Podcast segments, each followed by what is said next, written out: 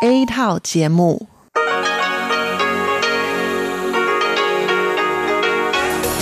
Đây là Đài Phát thanh Quốc tế Đài Loan RTI.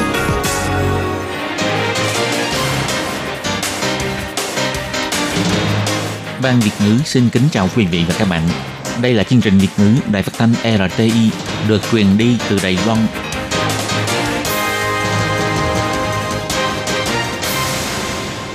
Nhi xin chào các bạn. Các bạn thân mến, các bạn đang đón nghe chương trình của Ban Việt ngữ Đài Tiếng Nói RTI được truyền thanh từ Đài Loan.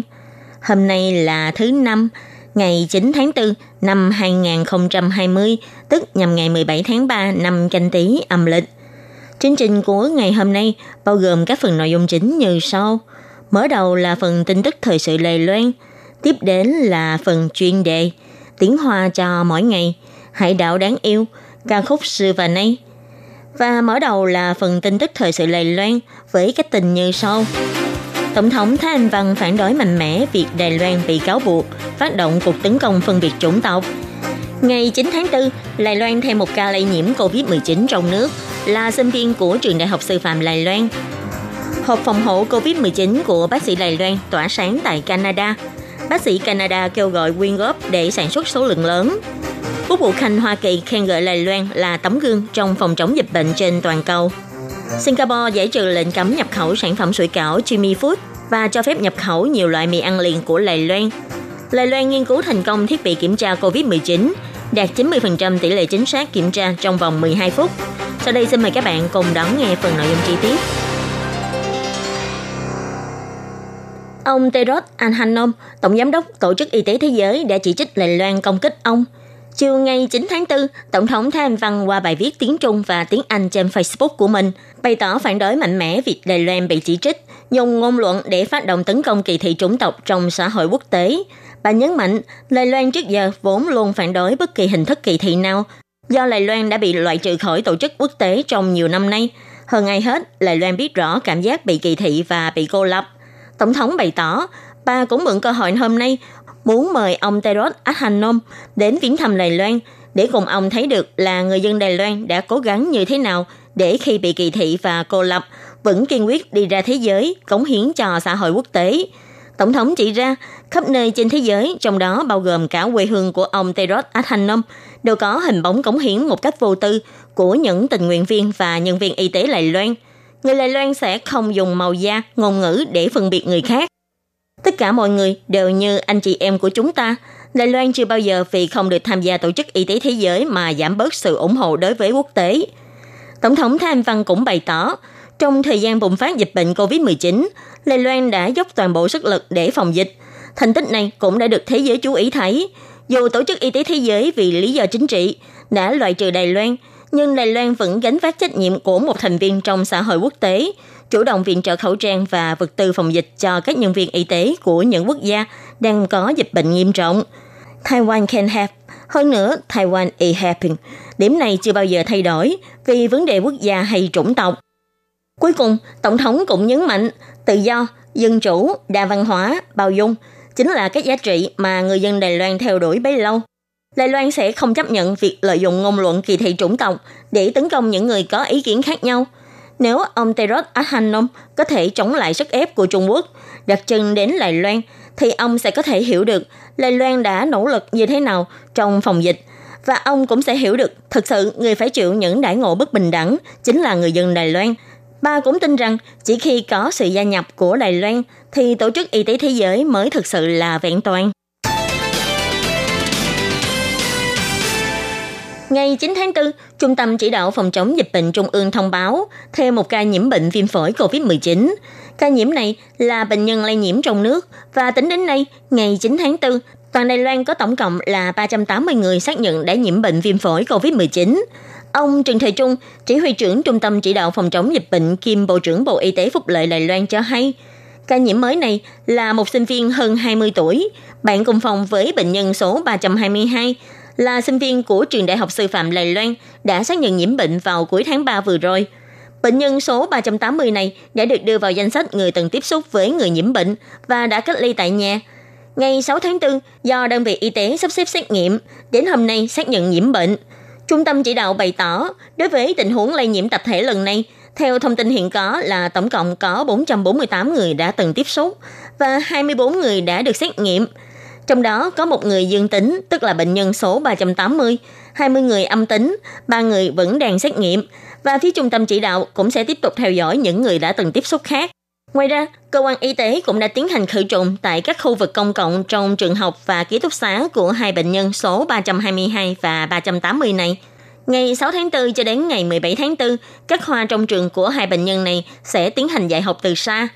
Trung tâm chỉ đạo phòng chống dịch bệnh bày tỏ, hiện tại toàn Đài Loan có tổng cộng là 380 ca xác nhận đã nhiễm bệnh viêm phổi COVID-19, trong đó có 326 ca bị lây nhiễm từ nước ngoài và 54 ca lây nhiễm trong nước. Ngày 8 tháng 4, hãng truyền thông CBC của Canada đã đưa tin, trung tuần tháng 3, một bác sĩ khoa cấp cứu của Canada thông qua nhóm bác sĩ trên ứng dụng WhatsApp biết được, bác sĩ Lai Hiền Dũng của Bệnh viện Mennonite Hoa Liên đã phát minh ra một loại hộp nhựa trong suốt, có thể dùng để chắn lại phần đầu của bệnh nhân khi các bác sĩ đâm sàng khám chữa bệnh cho bệnh nhân viêm phổi COVID-19, để giảm rủi ro lây nhiễm bệnh từ giọt bắn của bệnh nhân cho các nhân viên y tế. Sau khi biết tin về tấm chắn này, bác sĩ khoa cấp cứu của khu vực Toronto đã nhanh chóng nhờ các doanh nghiệp và đội ngũ tình nguyện cùng bắt tay vào cải thiện thiết kế sản phẩm như vậy, bắt đầu đưa vào sản xuất tự động hóa và gọi sản phẩm này là hộp phòng dịch. Theo hãng CBC, được sự tài trợ của Bệnh viện Genium Health Partner của thành phố Mississauga tại tỉnh Ontario và một số công ty công nghệ của Toronto, nhóm nghiên cứu này đã sản xuất được hơn 20 chiếc hộp COVID bằng vật liệu polycarbonate và lần lượt gửi đến các bệnh viện trong khu vực Toronto để sử dụng. Hộp COVID trong suốt gồm 3 miếng nhựa có thể nói lại thành hộp phòng hộ. Khi sử dụng sẽ phải tốn vài phút để lắp ráp thành hộp. Khi bác sĩ muốn cắm ống thở cho người bệnh thì chỉ cần đưa tay vào hai lỗ tròn tại mặt trên của hộp là được. Nhóm tình nguyện này hy vọng có thể thông qua kênh GoFundMe để kêu gọi quyên góp từ người dân trong xã hội và các doanh nghiệp để có thể sản xuất hàng trăm hay hàng nghìn chiếc hộp COVID gửi tặng cho các bệnh viện trên toàn Canada, thậm chí là toàn cầu, cùng đưa vào sử dụng. Bác sĩ trong đội tình nguyện cũng cho hay, những chiếc hộp này tuy không phải là phương án giải quyết hoàn hảo nhất, nhưng trong tình trạng thiếu thốn thiết bị phòng hộ cá nhân như hiện nay, chúng cũng có thể một phần nào đó bảo vệ được các nhân viên y tế tiền tuyến. Đài Loan tuyên bố tặng 2 triệu chiếc khẩu trang cho Mỹ. Ngày 8 tháng 4, Quốc vụ Khanh Mỹ, ông Mike Pompeo, đích thân viết bài Twitter khen ngợi Đài Loan là người bạn thực sự, đồng thời cho biết tính minh bạch thông tin và sự rộng rãi hào phóng của Đài Loan là tấm gương trong phong trào phòng chống dịch bệnh trên toàn cầu. Tính đến ngày 8 tháng 4, Mỹ có trên 400.000 ca nhiễm COVID-19. Ông Mike Pompeo cho biết, trong thời điểm khó khăn, người bạn thật sự sẽ hỗ trợ lẫn nhau. Phía Mỹ cũng rất cảm ơn Đài Loan đã gửi tặng 2 triệu chiếc khẩu trang để hỗ trợ nhân viên y tế tuyến đầu của Mỹ. Trong cuộc chiến chống dịch COVID-19 toàn cầu, tính minh bạch thông tin và sự hào phóng của Đài Loan là tấm gương cho thế giới, ông Mike Pompeo nói. Ngày 1 tháng 4, Tổng thống Thái Anh Văn tuyên bố sẽ tặng 10 triệu chiếc khẩu trang cho các nước bị ảnh hưởng nghiêm trọng bởi dịch COVID-19, trong đó sẽ tặng Mỹ 2 triệu chiếc. Và ngay trong ngày hôm đó, một phát ngôn viên giấu tên của Quốc vụ viện Mỹ lập tức khen ngợi Đài Loan là người bạn thật sự trong lúc hoạn nạn. Ngày 2 tháng 4, Hội đồng An ninh Quốc gia Hoa Kỳ của Nhà Trắng cũng bày tỏ trên Twitter cảm ơn người dân Đài Loan đã hỗ trợ và hợp tác với Mỹ trong lúc Mỹ phải đương đầu với dịch bệnh. Ngoài ra, ngày 2 tháng 4, Văn phòng phát ngôn viên Quốc vụ viện Mỹ cũng đưa ra thông cáo báo chí cho biết ngày 31 tháng 3, quan chức ngoại giao cấp cao của Mỹ và Đài Loan cùng tổ chức cuộc họp trên mạng thảo luận làm thế nào để mở rộng sự tham gia quốc tế của Đài Loan, bao gồm cả cách khôi phục tư cách quan sát viên của Đại hội đồng Y tế Thế giới WHA cho Đài Loan. Ngày 3 tháng 4, Cục Sự vụ Đông Á-Thái Bình Dương của Quốc vụ viện Mỹ cũng thông qua Twitter cho biết Lai Loan là nhà lãnh đạo trong công tác phòng chống dịch COVID-19. Tối ngày 8 tháng 4, Văn phòng đại diện Đài Loan tại Singapore chỉ ra, năm loại mì ăn liền của Đài Loan gồm mì gà hầm rượu hoa tiêu, gà hầm dầu me, thịt bò hầm rượu hoa tiêu vân vân. Gần đây đã được phép nhập khẩu vào Singapore. Ngoài ra, sản phẩm sủi cảo của Jimmy Food và mì ăn liền có trí thịt của hãng Unip do ảnh hưởng của sự kiện dầu ăn chất lượng kém trước đây bị cấm nhập khẩu Singapore, nay cũng đã được giải trừ lệnh cấm. Tối ngày 8 tháng 4, ông Trần Khoan Hưởng, cố vấn ban kinh tế của Văn phòng đại diện Đài Loan, khi trả lời phỏng vấn của hãng CNA cho hay, từ nay các sản phẩm đồ hộp từ thịt da cầm, thịt heo của Đài Loan chỉ cần có văn bản chính thức của cơ quan chủ quản Đài Loan và được Cục Thực phẩm Singapore đưa vào danh mục duyệt dự tính thì sẽ không cần có quy trình thị sát nhà xưởng, có thể trực tiếp xuất khẩu sang Singapore. Ông cũng chỉ ra, tháng 9 năm 2019, ba loại sủi cảo của hãng Jimmy Food và ba loại mì ăn liền có chứa thịt của hãng Yonip do ảnh hưởng của sự kiện dầu ăn chất lượng kém mà bị Singapore tuyên bố là tạm ngưng nhập khẩu. Qua nỗ lực nhiều năm của văn phòng đại diện tại Singapore, cuối cùng vào tháng 4 năm nay, Đài Loan đã được giải trừ lệnh cấm nhập khẩu. Ông Trần Khoan Hưởng, cố vấn ban kinh tế của văn phòng đại diện cho rằng, nhiều năm nay, Đài Loan đã tăng cường sự quản lý trong an toàn thực phẩm và đã được sự khẳng định của Singapore. Và có thể Đài Loan đã nhanh chóng phối hợp cung cấp tài liệu thẩm tra theo yêu cầu của phía Singapore. Cuối cùng, Đài Loan đã dần có được sự tin tưởng của Cục Thực phẩm Singapore. Ông Trần Khoan Hưởng nói, lần này do ảnh hưởng của dịch bệnh COVID-19, Singapore cho hủy toàn bộ các kế hoạch ra thăm nước ngoài của công nhân viên chức. Cục Thực phẩm Singapore vì muốn có thể nhanh chóng nắm được nguồn cung ứng các thực phẩm chất lượng cao, đã cho hủy hành trình thị sát nhà máy sản xuất của Đài Loan, trực tiếp đồng ý cho bốn hãng sản xuất của Đài Loan có thể xuất khẩu sản phẩm sang Singapore. Đồng thời, cũng nới lỏng quy định về việc xuất khẩu đồ hộp thực phẩm gia công từ thịt gia cầm, thịt heo của Đài Loan đến Singapore. Chỉ cần dùng kim chích một giọt máu ra, dở trên đĩa vi sinh xét nghiệm, rồi bỏ vào máy xét nghiệm y tế sách tay và chờ đợi 12 phút là có thể biết được tình hình nhiễm bệnh của người bệnh thuộc thời kỳ đầu hay cuối. Không những có thể dùng để xét nghiệm cho những người bệnh nghi nhiễm virus COVID-19, nhưng lại không có triệu chứng. Ngoài ra, còn có thể xác nhận người bệnh có còn khả năng truyền nhiễm hay không, liệu đã phù hợp với tiêu chuẩn xuất viện hay chưa. Công ty blosen công ty này được thành lập từ kế hoạch của Bộ Khoa học Kỹ thuật, vừa nghiên cứu thành công ra thiết bị xét nghiệm virus COVID-19. Chỉ với một thiết bị nhỏ gọn, tiện lợi sách đi, thao tác dễ dàng, rất thích hợp để đặt tại những nơi phòng tuyến đầu tiên như sân bay, cửa khẩu, vân vân. So với kỹ thuật xét nghiệm hiện nay, thì thiết bị mới này sẽ đơn giản, an toàn và rút ngắn thời gian kiểm tra hơn. Theo bà Tôn Vĩ Vân, Phó Chủ tịch công ty Bluesen cho hay, công ty này chủ yếu là xây dựng nền tảng xét nghiệm. Kỹ thuật nền tảng của công ty đã khá hoàn thiện, có thể áp dụng đối với các loại bệnh khác nhau. Trước đây đã từng được ứng dụng trong xét nghiệm virus Zika và sốt xuất huyết. Giờ thì chỉ cần thêm dữ liệu của COVID-19 vào thì có thể xét nghiệm. Bà nói, vì kỹ thuật nền tảng đã tương đối hoàn thiện, một khi bắt đầu một loại bệnh mới, chúng tôi có thể đưa ra sản phẩm xét nghiệm mới nhanh nhất trong vòng một tháng. Giai đoạn kế tiếp sẽ là kiểm chứng. Nếu kết quả kiểm chứng hiệu quả, thì có thể lập tức đưa ra thị trường. Còn việc khi nào có thể bắt đầu sử dụng kỹ thuật này, bà Tôn Vĩ Vân cũng chỉ ra, từ tuần sau sẽ bắt đầu tiến hành kiểm chứng lâm sàng hàng loạt tại bệnh viện Ý. Dự kiến là có thể lấy được chứng nhận của Liên minh châu Âu vào tháng 5, cũng hy vọng có thể tiến hành đồng thời tại Lài Loan. Bà Tôn Vĩ Vân nói, hiện tại chỉ mới tiếp xúc sơ bộ tại Lài Loan. Chúng tôi hy vọng có thể gia tăng tốc độ của quy trình xin giấy phép tháng 5 hoặc tháng 6. Đương nhiên, còn phải xem Bộ Y tế phúc lợi, phải dựa vào quy định của họ, xem có thể đồng thời có được giấy phép chứng nhận tại Lài Loan vào tháng 5 hay không, để có thể cung cấp cho Lài Loan sử dụng. Theo ông Tạ Đạt Bân, Thứ trưởng Bộ Khoa học Công nghệ chỉ ra, Bộ Khoa học Công nghệ đã cho phát động kế hoạch Manh Nha thành quả nghiên cứu, công ty Bluesen đã thành lập vào năm 2014 và được sự đầu tư của công ty Thai Antep và Wanta. Hiện tại, căn cứ nghiên cứu sinh hóa của công ty này được tọa lạc tại Copenhagen của Đan Mạch. Trung tâm nghiên cứu phần cứng và phần mềm cùng với dây chuyền sản xuất thiết bị thì được đặt tại đào viên của Đài Loan. Hy vọng với sự hợp tác kỹ thuật giữa Đài Loan và Đan Mạch, có thể hỗ trợ các quốc gia và khu vực đang thiếu thốn lực lượng xét nghiệm có thể nhanh chóng xét nghiệm.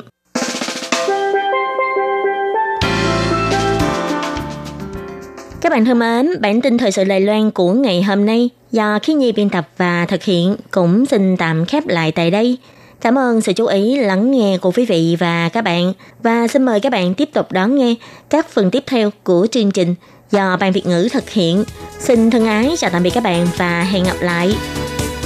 Thông báo mới về việc phát sóng của chương trình Việt ngữ đài RTI do có sự thay đổi về thiết bị phát sóng, từ ngày 1 tháng 4 Buổi phát lại lần 2 tại Việt Nam vào lúc 6 giờ đến 7 giờ theo tần số 9.745 kHz. Thời lượng phát sóng sẽ giảm đi 2 phút. Mong quý vị thông cảm cho sự bất tiện này.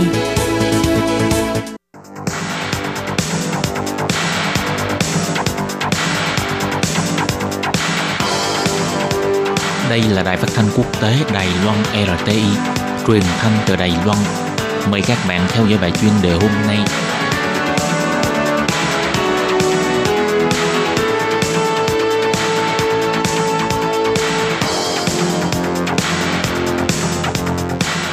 Tường Vi xin chào quý vị và các bạn. Tiếp theo chương trình xin mời các bạn theo dõi bài chuyên đề.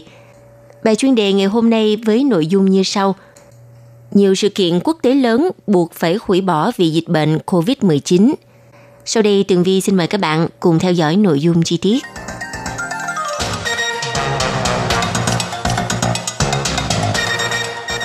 Thưa quý vị, sau khi Nhật Bản cho ra tuyên bố Thế vận hội Olympic Tokyo năm 2020 phải dời đến năm 2021, thì tiếp đến Hội nghị An ninh châu Á thường niên hay còn được gọi là Hội nghị đối thoại Shangri-La năm 2020 cũng đã chính thức bị hủy. Trong một tuyên bố đăng trên trang web riêng vào ngày 28 tháng 3, Viện Nghiên cứu Chiến lược Quốc tế là đơn vị tổ chức đối thoại Shangri-La cho biết, cuộc đối thoại dự kiến tổ chức từ ngày 5 cho tới ngày 7 tháng 6 năm 2020 sẽ không diễn ra do nhiều nước trong số này áp đặt những hạn chế đi lại. Đối thoại Shangri-La là một diễn đàn an ninh thường niên liên chính phủ có sự tham gia của các bộ trưởng quốc phòng và các tướng lĩnh quân đội của 28 quốc gia châu Á-Thái Bình Dương. Hội nghị là diễn đàn trao đổi về các vấn đề quốc phòng và an ninh trong khu vực, đồng thời duy trì ý thức cộng đồng trong đường hướng hoạch định chính sách quan trọng nhất liên quan tới các vấn đề này. Trước đó hôm 24 tháng 3 vừa qua, vì lý do tương tự, Ủy ban Olympic quốc tế IOC tuyên bố Olympic Tokyo 2020 sẽ được hoãn sang năm 2021. Đây là lần đầu tiên một kỳ Olympic bị hoãn trong thời bình. Ngoài ra có thể kể đến hàng loạt các sự kiện quốc tế khác đã bị hoãn vì dịch COVID-19, như là Liên hoan phim Cannes dự định tổ chức từ ngày 12 tháng 5 cho tới ngày 23 tháng 5, hoặc giải đua xe F1 Melbourne Grand Prix vốn dự định tổ chức tại Australia vào ngày 15 tháng 3 hay các giải bóng đá hàng đầu châu Âu. Hiện tại, dịch COVID-19 bùng phát với mức độ chưa từng có khi số người nhiễm lên đến con số gần 600.000 người và số ca tử vong là hơn 27.300 ca. Trước diễn biến quá nhanh của dịch bệnh, Tổng thống Donald Trump vào 27 tháng 3 vừa qua đã ra sắc lệnh hành pháp cho phép Bộ Quốc phòng huy động một triệu quân nhân dự bị của vệ binh quốc gia thực hiện nhiệm vụ hỗ trợ cuộc chiến chống lại đại dịch. Sắc lệnh của Tổng thống Donald Trump ủy quyền cho Bộ Quốc phòng và Bộ An ninh Nội địa Mỹ triệu tập quân nhân dự bị phục vụ trong thời gian không quá 24 tháng liên tiếp. Còn tại khu vực Mỹ Latin cũng đã ghi nhận số ca nhiễm COVID-19 vượt mốc 10.000 ca. Kể từ khi ca nhiễm virus đầu tiên được phát hiện tại khu vực này hôm 26 tháng 2 tại Brazil, cho tới nay đã có tổng cộng gần 10.500 ca nhiễm. Tại châu Á, số ca nhiễm COVID-19 ở Hàn Quốc cũng tăng trở lại – Số ca mắc COVID-19 ở Hàn Quốc tăng trở lại sau khi cơ quan y tế nước này phát hiện thêm một ổ dịch mới tại bệnh viện Jami ở thành phố Daegu, miền đông nam nước này và nhiều ca mắc bệnh từ nước ngoài về.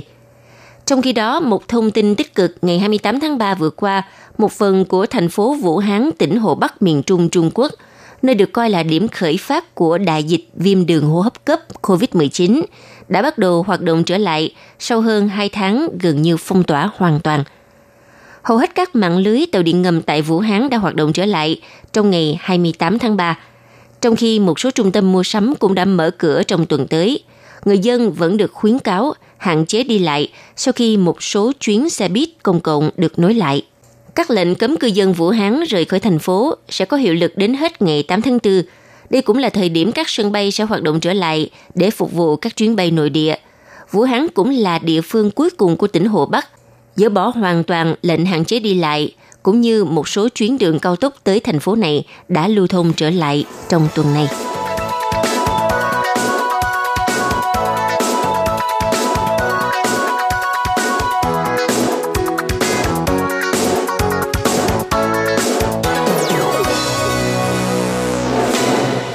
Quý vị và các bạn thân mến, vừa rồi là bài chuyên đề do Tường Vi thực hiện. Xin cảm ơn sự chú ý theo dõi của các bạn. Sau đây xin mời các bạn tiếp tục lắng nghe nội dung còn lại của chương trình phát thanh Việt ngữ Đài RTI hôm nay.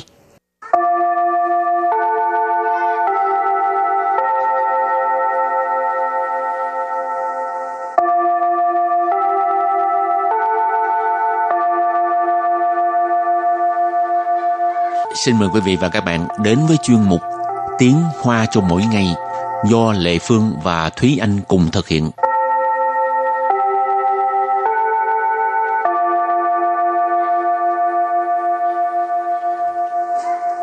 Thúy Anh và Lệ Phương xin kính chào quý vị và các bạn. Chào mừng các bạn cùng đến với chuyên mục Tiếng Hoa cho mỗi ngày ngày hôm nay.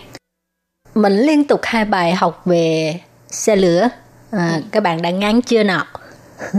Chắc cũng hơi ngán rồi, nhưng mà báo cho các bạn biết là bài này mình vẫn học về xe lửa. Cố ý phải không? Rồi thì ngoài những cái từ xe lửa, vé xe, ga xe lửa ra cũng còn có rất nhiều từ để học. À, ừ. Cho nên mình lại tiếp tục tiếp tục và câu à, và cái từ vựng đầu tiên sẽ là lữ khơ, lữ khơ, lữ khơ, lữ khơ, tức là hành khách. Rồi từ kế tiếp lữ thú, lữ thú, lữ thú, lữ thú, tức là chuyến đi. Kế tiếp là Thiến khao, thiến khao, thiến khao, thiến khao nghĩa là à, dừng hoặc là ghé vào. Hảo. Chơ xiang, chơ xiang, chơ xiang. Cái này mình học qua rồi ha. Toa xe. Và cuối cùng là phần xì, phần xì. Phần xì, phần xì nghĩa là rãnh hoặc là cái kẽ hở. Ừ, hôm nay mình học từ vựng cũng rất là ít. Ừ, nhưng mà chắc các bạn cũng hơi thắc mắc là tại sao mình mình uh, đề xuất những cái từ vựng này. tại vì cái những cái từ vựng này là thường á là mình sẽ nghe thấy khi mà mình ngồi xe lửa họ sẽ có cái um, phát thanh ừ. thì uh, trong cái đoạn phát thanh đó thường là sẽ có những cái từ này thì Thúy Anh có đọc một cái đoạn phát thanh thường nghe trên xe lửa cho các bạn nghe không? Luyện nghe thì cái đoạn này là một cái đoạn ví dụ thôi nha các bạn à, chứ nó không hẳn là à, các toa xe hoặc là các chuyến xe đều đều phát như vậy thì à, ở đây Thúy Anh sẽ à, ví dụ là cái xe này là xe số 111 đi đến Cao Hùng ở đây là đi từ Đài Bắc tới Cao Hùng 各位旅客您好，本车是 一百一十一号经由山线开往高雄的自强号列车，本列车沿途停靠台北、板桥、树林、桃园、中立、新竹、台中、彰化、嘉义、台南、高雄。敬祝您旅途愉快。嗯，好听。高你高你去夜听，第三部分咧，因为高你夜，因 为好脱光啊。cái này là uh, một cái ví dụ uh, hồi nãy có nói là chuyến xe số 111 đi từ Đài Bắc đến Cao Hùng là ở giữa nó sẽ có đi ngang qua một số trạm uh, là những cái địa danh của Đài Loan. Thì cái câu đầu tiên á, là cơ quay lụy khơ nín họ là kính thưa quý vị hành khách. Ừ. Bần chơ sư là y, bần chơ sư y bài y sĩ hào tức là uh, chuyến xe số hiệu 111 Chinh dụ là đi qua San Xiên là uh, tuyến đường núi. Khai Quảng là uh, đi về hướng Cao 雄 là Cao Hùng tờ Zhi Chang Hao Lie Chơ tức là xe lửa xe lửa uh, Zhi Chang à, đây là một cái đây là một à, tại vì ở Đài Loan là có những cái dạng xe lửa là bao gồm là Chú Quang Zhi Chang à, rồi um, trong à. chẳng thì lại chia là phù yếu mà ừ. rồi thay lù cỡ nói chung là có rất là nhiều dạng xe thì cái uh, tốc độ xe nó mỗi xe khác nhau ừ và cái thiết trang thiết bị trên xe cũng khác nhau. Thì cái sư chẳng là dạng xe cũng khá là mới và chạy cũng rất là nhanh. Ừ. Rồi, um, cho nên cái câu này cái vế này thì có nghĩa là chuyến xe tư chẳng số 111 đi theo đường núi về hướng uh, Hùng. Bản lia chơ diễn thủ thiển khao có nghĩa là uh, chuyến xe này uh, dọc đường sẽ dừng ở các trạm sau. Rồi Thái Bì Bàn Chảo. Thì uh, những cái địa danh này chắc các bạn cũng không có cần phải uh, à, nghe giải thích tại vì ừ. những cái địa danh này cũng thường xuyên gặp rồi. Rồi câu cuối cùng là Jin du niên lü thú yu khoai. Có nghĩa là à, kính chúc quý vị có một chuyến đi vui vẻ. Ừ. Nghe người ta đọc xong là mình có thể yên tâm ngủ rồi. Ừ. thường là thúy anh sẽ ngồi trên xe sẽ bắt đầu ngủ. Rồi khi mà xe nó dừng một trạm nào đó thì tỉnh dậy để mà nghe là biết tỉnh à, dậy hay à, quá vậy tỉnh dậy tại vì nó phát thanh thì mình sẽ, nó sẽ bắt đầu có cái tiếng ồn cho nên khi mà tỉnh dậy để mà nghe cái phát thanh nói là à, còn bao nhiêu trạm nữa là tới cái chỗ nào đó ừ. Ừ. tại vì thường là thúy anh sẽ ngồi tới trạm cuối cùng cho nên uh, nghe là còn uh, bao nhiêu cái tên nữa là tới trạm cuối cùng thì mình có thể tranh thủ ngủ thêm một chút nữa ừ. rồi thì bây giờ mình học thêm uh, những cái uh, câu uh, cũng có câu ngắn cũng có câu dài ừ. uh, câu đầu tiên đó là 各位旅客，桃园站快到了。各位旅客，桃园站快到了。各位旅客，桃园站快到了。各位旅客，桃园站快到了。Có nghĩa là à,旅客 tức là hành khách, cơ quê là quý vị ha, tức là à, à, quý vị hành khách thân mến, Thao Yến Trạm tức là trạm đầu viên, khoai tao là là sắp tới rồi. Ừ. Thường là sau khi mình nghe bản tiếng Hoa là sẽ đằng sau xuất hiện bản tiếng Đài, rồi bản tiếng Anh, rồi bản tiếng Nhật vân vân.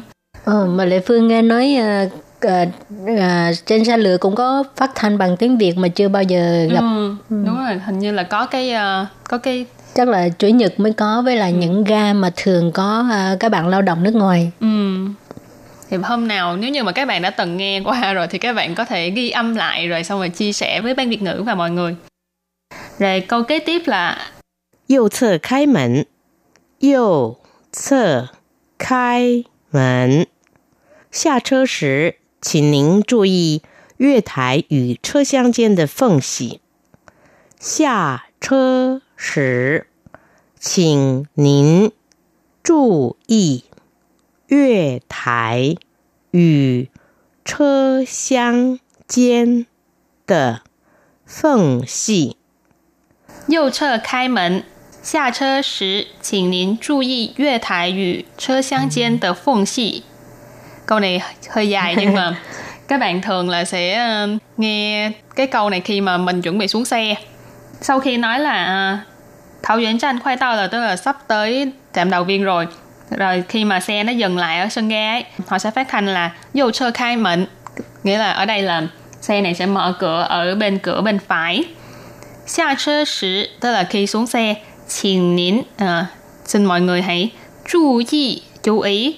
Yue thải yu chơ xiang gian gian ở đây là cái à, không gian ở giữa à, giữa giữa hai cái nào giữa cái yue thải là sân ga và chơ xiang là toa xe phong xi là cái uh, kẻ hở cho nên ừ. ở đây là nhắc nhở là sau khi mà bạn xuống xe hãy chú ý là ở giữa cái sân ga và cái toa xe nó có một cái hở đừng có lọt chân vào đó rồi câu kế tiếp ha 往深澳线的旅客，请在瑞芳站下车。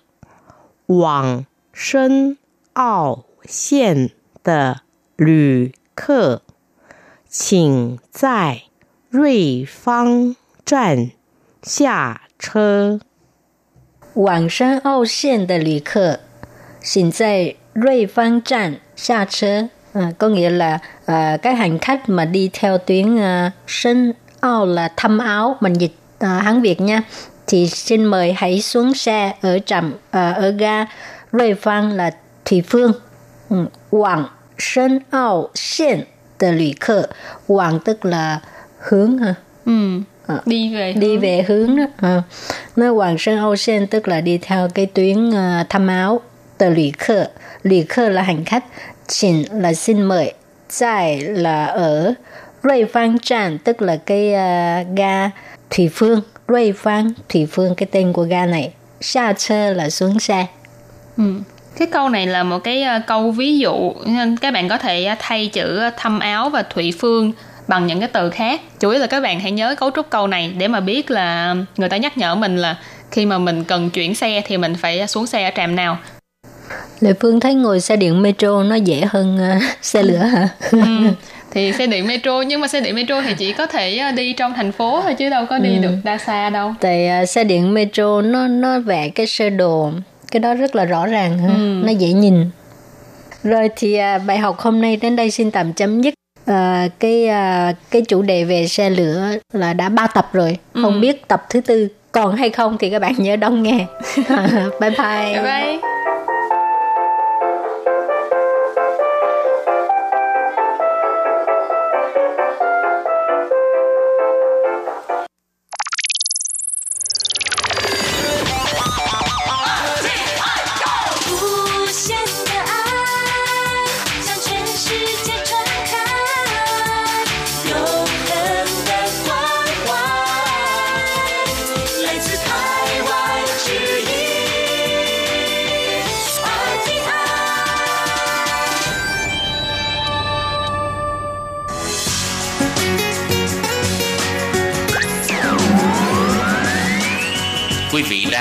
chương trình Việt ngữ Đài RTI truyền thanh từ Đài Loan.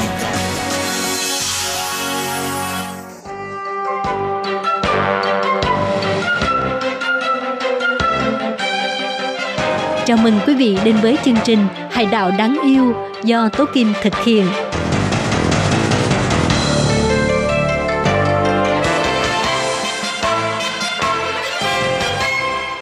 Tôi Kim xin kính chào các bạn. Hoan nghênh các bạn đã đến với chung mục Hải đảo đáng yêu ngày hôm nay.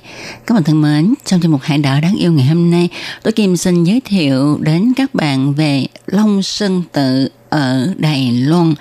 Và sau đây, tôi Kim xin mời các bạn cùng đón nghe nội dung chi tiết của chương mục Hải đảo đáng yêu ngày hôm nay nhé.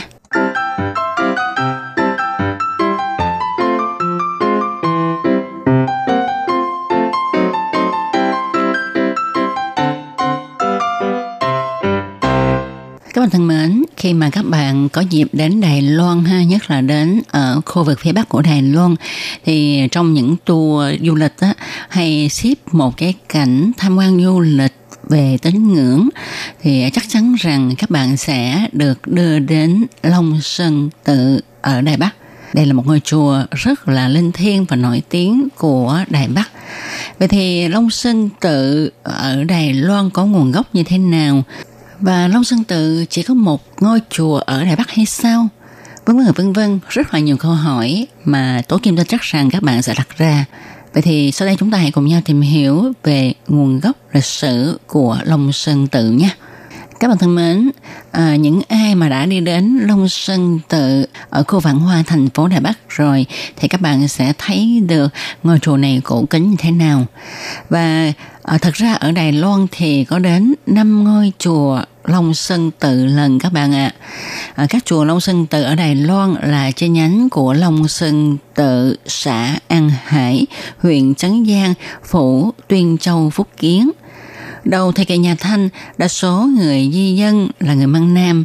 Họ đi từ Tuyên Châu ra cửa biển và họ cũng đã mang theo hương quả của Long Sơn Tự ở An Hải đến Đài Loan. Và Long Sơn Tự đã trở thành một bộ phận của người dân di cư Tuyên Châu. Do đó, các ngôi chùa mà họ lập ở Đài Loan đều có tên là Long Sơn Tự. Thì vào thời kỳ Thanh Triều, các ngôi chùa có tên Long Sơn Tự nổi tiếng thì ở Đài Loan gồm có 5 ngôi, đó là Long Sơn Tự ở Đàm Thủy, Long Sơn Tự ở khu Vạn Hoa Đài Bắc, Long Sơn Tự ở Đài Nam, Long Sơn Tự ở Phụng Sơn, Cao Hùng và Long Sơn Tự ở Lộc Cảng, Trường Hóa. Trong đó thì Long Sơn Tự ở Đài Nam được xây dựng sớm nhất. Ngôi chùa này được xây dựng vào năm Uông Chính. Kế đến là Long Sơn Tự ở khu Vạn Hoa, thành phố Đài Bắc. Ngôi này được xây dựng vào năm thứ ba Càng Long. À, tiếp nữa là Long Sơn Tự ở Phụng Sơn Cao Hùng. Sau đến là Long Sơn Tự ở Lộc Cán. Thì ngôi chùa này được xây dựng vào thời kỳ Càng Long năm thứ 51 và ngôi chùa Long Sơn Tự ở Đàm Thủy được xây dựng sau chót vào thời kỳ Hàm Phong năm thứ 8. Long Sơn Tự chủ yếu là thờ phụng Quan Thế Âm Bồ Tát, còn gọi là Quán Tự Tại Bồ Tát. Trong lòng của tín đồ Phật giáo, Quan Thế Âm Bồ Tát là một vị đại từ đại bi cứu khổ cứu nạn. Các tín đồ Phật giáo ở Đài Loan còn đặt cho danh xưng là Mẹ Quan Âm. Mỗi năm vào ngày 19 tháng 2 âm lịch là ngày sanh của mẹ Quan Âm, trong tự có mở pháp hội và làm lễ chúc mừng. Các bạn có biết là tại sao người Tuyên Châu, Phúc Kiến sau khi sang Đài Loan thì họ lại thành lập những ngôi chùa như thế này? Theo sự ghi chép của sách sử, khi mà người Tuyên Châu ở Phúc Kiến họ ngồi tàu thuyền đến Đài Loan thì nơi mà họ đặt chân lên đầu tiên đó là Đài Nam. Tại vì khu Đài Nam là cái khu mà thuyền bè có thể cập bến dễ dàng để mà đổ bộ lên bờ. Thì họ đến đây để mà khai phá uh, rồi định cư ở đây. Trong quá trình khai phá lập nghiệp thì họ gặp rất là nhiều gian khổ và bệnh tật ập đến khiến cho họ không thể nào chịu được và một khi mà con người lâm vào cảnh bế tắc thì người ta sẽ nghĩ đến những vị thần mà mình tín ngưỡng. Cho nên người ta sẽ xây dựng chùa để mà thờ phụng những vị thần linh mà họ tín ngưỡng để có thể bảo hộ cho họ, thoát khỏi cảnh khó khăn gian khổ và bệnh tật. Cũng vì lý do đó mà chùa Long Sơn Tự ở Đài Nam được xây dựng.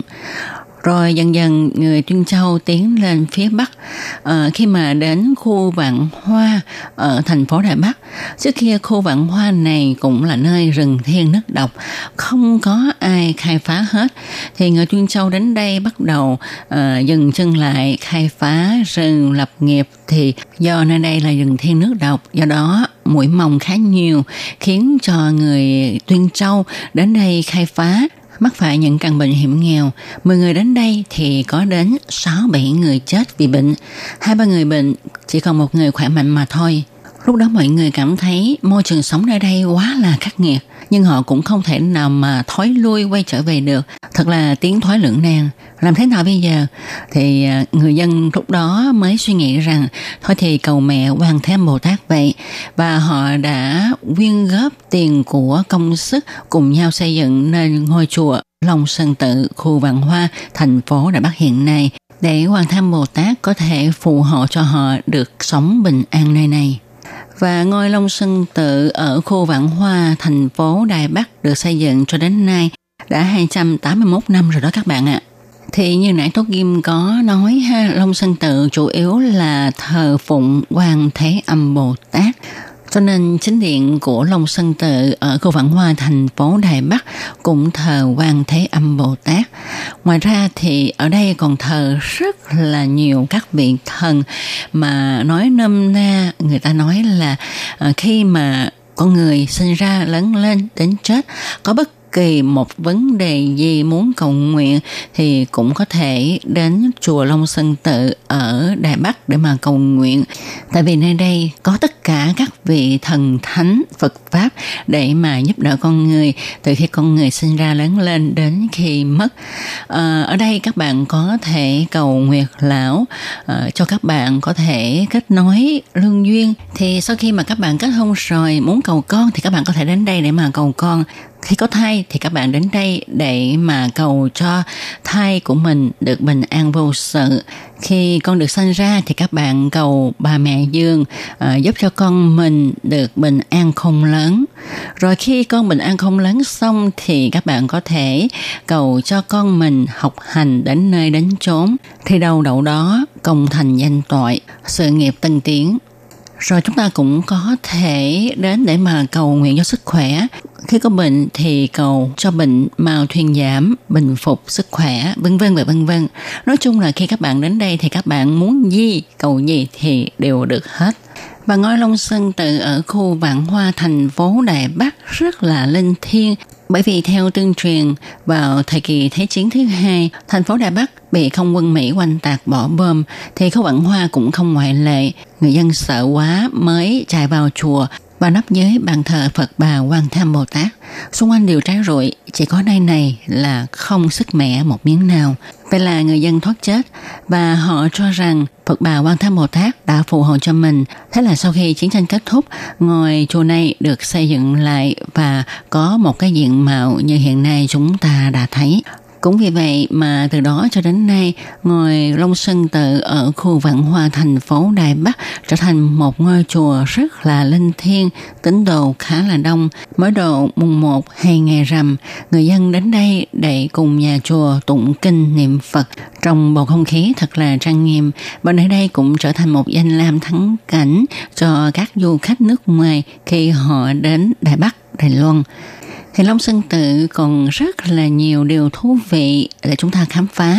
Nhưng mà trong một hôm nay cũng đã hết thời lượng, cho nên tôi Kim xin hẹn gặp lại các bạn vào trong một tuần tới cũng trong giờ này để chúng ta tiếp tục khám phá ngôi Long Sơn Tự ở khu Vạn Hoa nói riêng và các ngôi Long Sơn Tự ở Đài Loan nói chung nhé. Tôi Kim xin chân thành cảm ơn sự chú ý, theo dõi của các bạn. Hẹn gặp lại các bạn vào trong một tuần tới cũng trong giờ này. Thân chào tạm biệt các bạn. Bye bye.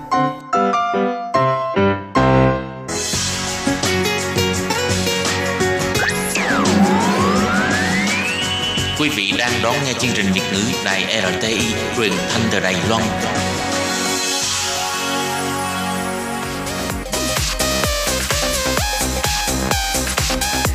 Xin mời quý vị và các bạn đón nghe chương mục Ca khúc xưa và nay do Thúy Anh thực hiện.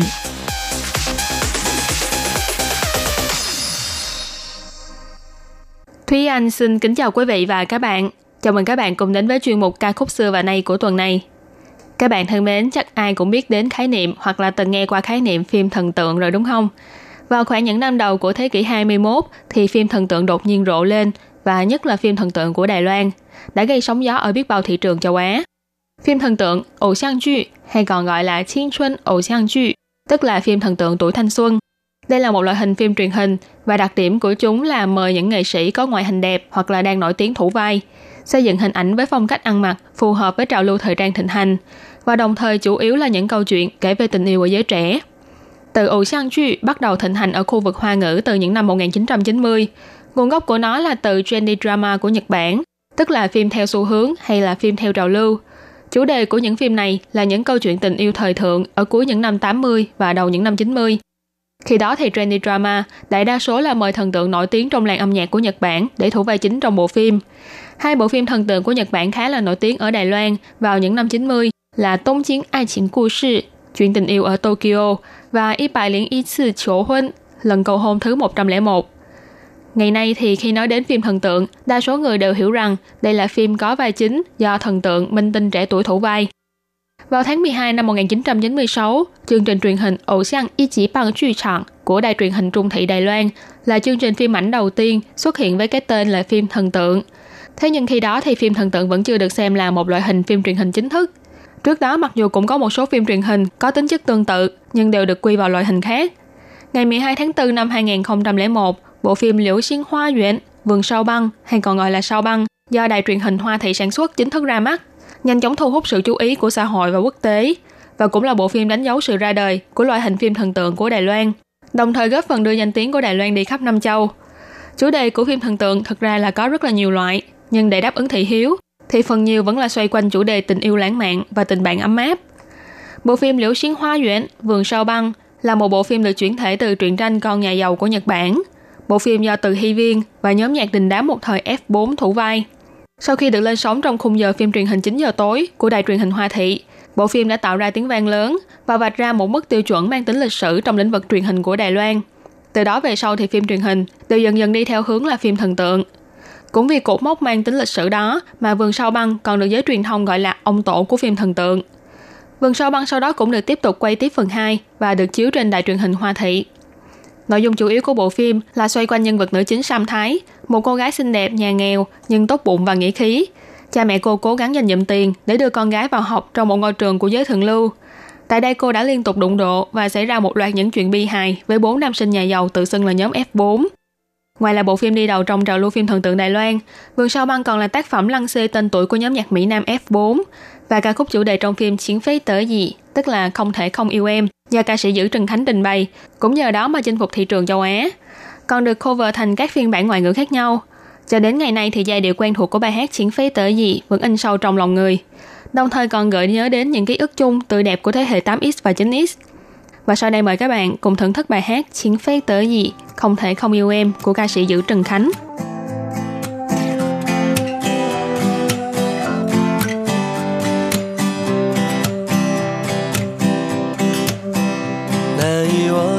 初次见你，一双迷人的眼睛，在我脑海里，你的身影 挥散不去。握你的双手，感觉你的温柔，真的有点透不过气。你的天真。我想珍惜，看到你受委屈，我会伤心。哦，只怕我自己会爱上你，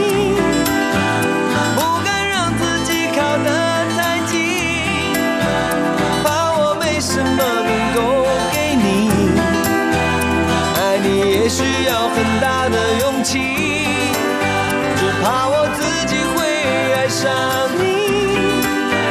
也许有天会情不自禁想念只让自己苦了自己。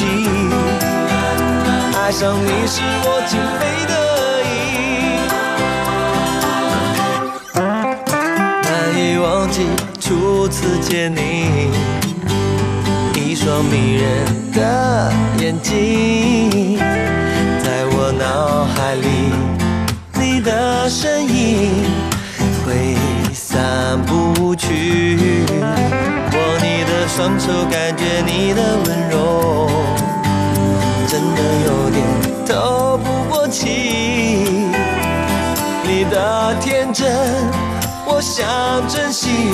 看到你受委屈，我会伤心。哦，只怕我自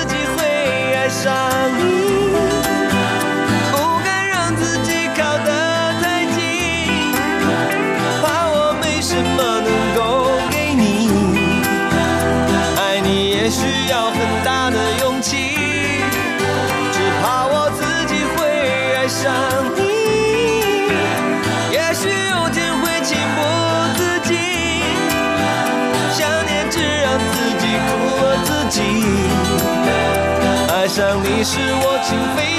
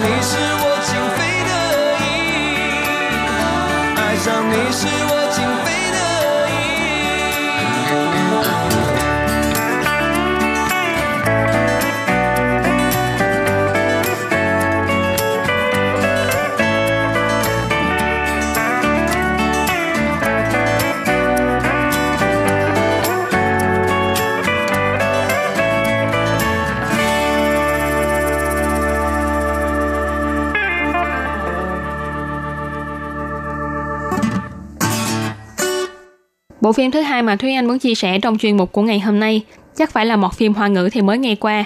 Bởi vì bộ phim này mặc dù rất được yêu thích tại Đài Loan, nhưng dường như lại không mấy nổi tiếng ở Việt Nam. Đó là bộ phim MVP Chiến Rịnh, Người tình MVP. Đây là một bộ phim được sản xuất vào năm 2002 và được trình chiếu trên kênh truyền hình Tam Lập, Sunly, gồm 18 tập. MVP Chiến Rịnh là bộ phim thần tượng Đài Loan đầu tiên có chủ đề là bóng rổ, do các thành viên của nhóm nhạc nam 5566 là Tôn Hiệp Chí, Nhan Hành Thư và ca sĩ Trương Thiều Hàm thủ vai. Điều đáng chú ý là nam chính trong phim này do Nhan Hành Thư thủ vai là một cầu thủ bóng rổ và ở ngoài đời thì chàng ca sĩ này vốn cũng là một cầu thủ bóng rổ trong đội tuyển quốc gia của Đài Loan. Đồng thời bộ phim này cũng kéo theo trào lưu bóng rổ tại quốc đảo này. Nhóm nhạc 5566 với ý nghĩa của tên nhóm là năm thành viên có tài năng tham gia vào 6 lĩnh vực khác nhau trong làng giải trí như ca hát, diễn viên, dẫn chương trình vân vân. Nhóm được thành lập vào khoảng đầu năm 2002, thế nhưng ban đầu thì chưa được chú ý nhiều. Đến tháng 7 năm 2002, sau khi bộ phim Người tình MVP được trình chiếu trên sóng truyền hình, 5566 phút chốc trở thành cái tên mà mọi người đều biết đến. Ngày 27 tháng 7 năm 2002, công ty phát hành âm nhạc Ai Huệ tung ra album nhạc phim Người tình MVP.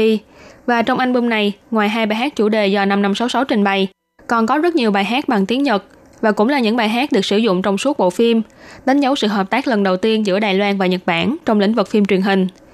Cùng với sự nổi tiếng của người tình MVP, album nhạc phim cũng bán rất chạy với hơn 100.000 bản và thu hút sự chú ý của giới phát hành âm nhạc về sức ảnh hưởng của những nhóm nhạc mới nổi. Đáng chú ý là bài hát chủ đề của phim Wo Nán Quo, nghĩa là tôi buồn bã hoặc là tôi đau lòng, ở Đài Loan được xem như là một sỉnh truyện, tức là ca khúc thần thánh. Bởi giai điệu mạnh mẽ thôi thúc lòng người của nó đã ăn sâu trong tâm trí của cả một thế hệ. Thậm chí đến khi nhóm nhạc 5566 đã ít hoạt động chung hoặc là chủ yếu phát triển ở những lĩnh vực khác, thì bài hát này vẫn rất được yêu thích và fan hâm mộ còn hy vọng rằng có thể nhìn thấy nhóm nhạc này tái hợp và cùng trình diễn bài hát này trên sân khấu. Theo một thống kê trên mạng Internet vào năm 2017, bài hát Wo Nán Quo nằm ở vị trí thứ ba trong danh sách những ca khúc kinh điển của thế hệ 8X. Chỉ đứng sau hai bài hát là Chuyện Chăng của nhóm nhạc Mayday và Diễn Xiển Đời Sư Bằng của Trương Thiều Hàm. Trưởng nhóm nhạc 5566 là Tôn Hiệp Chí cũng cho biết, cá nhân anh cũng nhận thấy là bài hát này rất được ưa chuộng. Anh rất cảm ơn người sáng tác ca khúc này là Châu Truyền Hùng. Tôn Hiệp Chí bày tỏ, nếu như 5566 được gọi là thiên đoàn, thiên thoảng, tức là chỉ những nhóm nhạc nổi tiếng có sức ảnh hưởng lớn, thì Châu Truyền Hùng sẽ là thiên sư, thiên sư. Bộ phim Người tình MVP lấy chủ đề là bóng rổ, và trong xuyên suốt bộ phim này đều thể hiện một tinh thần nhất quán, đó là nhắc nhở người xem đừng bao giờ dễ dàng bỏ cuộc, cho dù là đối với bất kỳ điều gì trong cuộc sống, bao gồm ước mơ, hoài bão, tình yêu, tình bạn vân vân. Và bài hát Quần ảnh của cũng hô ứng với nội dung của phim khi thể hiện sự đau lòng buồn bã vì đã bỏ cuộc, hối hận đã rời bỏ ước mơ của mình, hối hận vì đã đánh mất tình yêu. Như thể là lấy ví dụ của bản thân nhân vật trong bài hát để nhắc nhở người nghe kiên định với những quyết định của mình, đừng dễ dàng bỏ cuộc. Cũng có lẽ là vì những lời đầy ý nghĩa như thế, nên bài hát Quần ảnh của mới trở thành ca khúc thần thánh cho đến ngày hôm nay. Và sau đây chúng ta hãy cùng lắng nghe bài hát Quần ảnh của của nhóm nhạc 5566.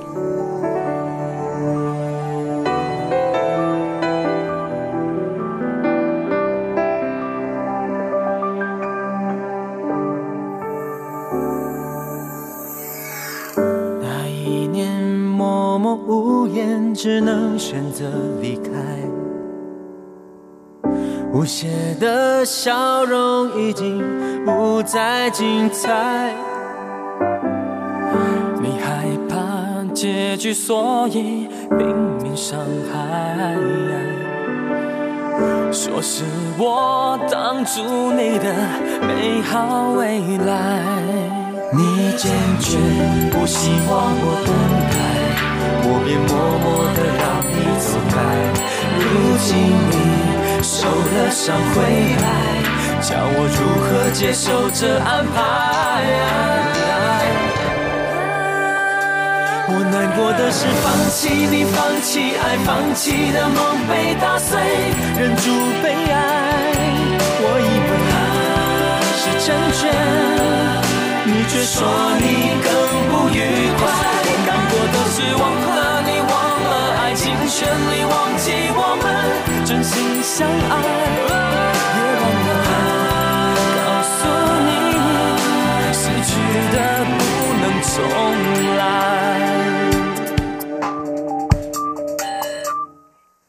那一年默默无言，只能选择离开。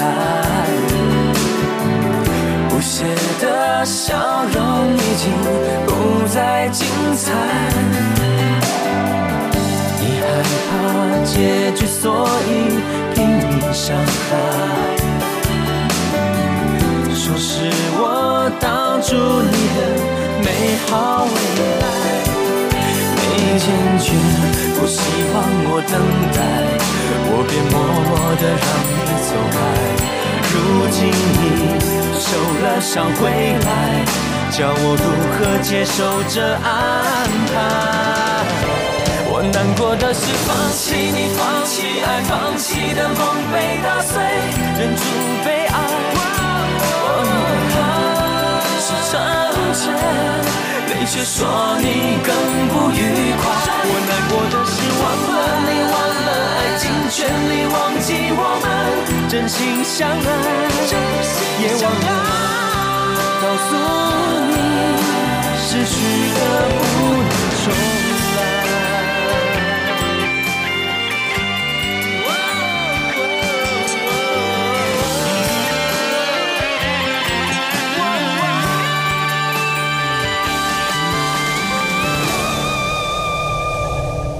难过的是放弃你，放弃爱，放弃的梦被打碎，忍住悲哀。我以为是成全，你却说你更不愉快。我难过的是忘了你，忘了爱，尽全力忘记我们真心相爱，别忘了告诉你，失去的不能重来。过的是放弃你，放弃爱，放弃的梦被打碎，忍住悲哀。我以为是成全，你却说你更不愉快。我难过的是忘了你，忘了爱，尽尽全力忘记我们真心相爱，别忘我告诉你，失去的 Ca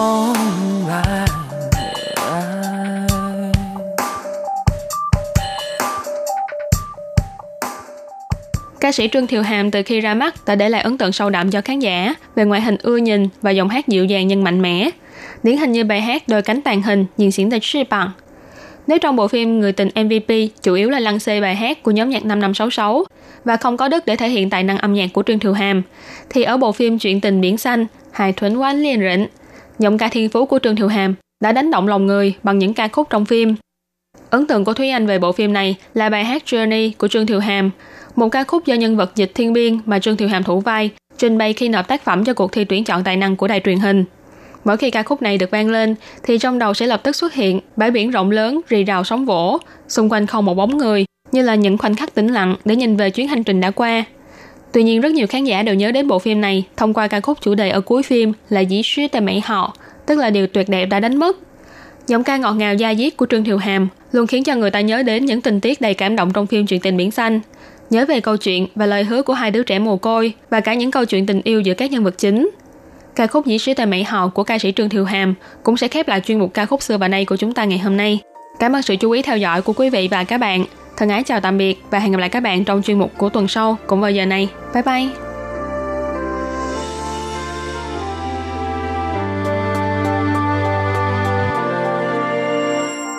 Hãy subscribe cho kênh Ghiền Mì Gõ Để không bỏ lỡ những video hấp dẫn 承诺常常很像蝴蝶，美丽的飞，盘旋然后不见。但我相信你给我的誓言，就像一定会来的春天。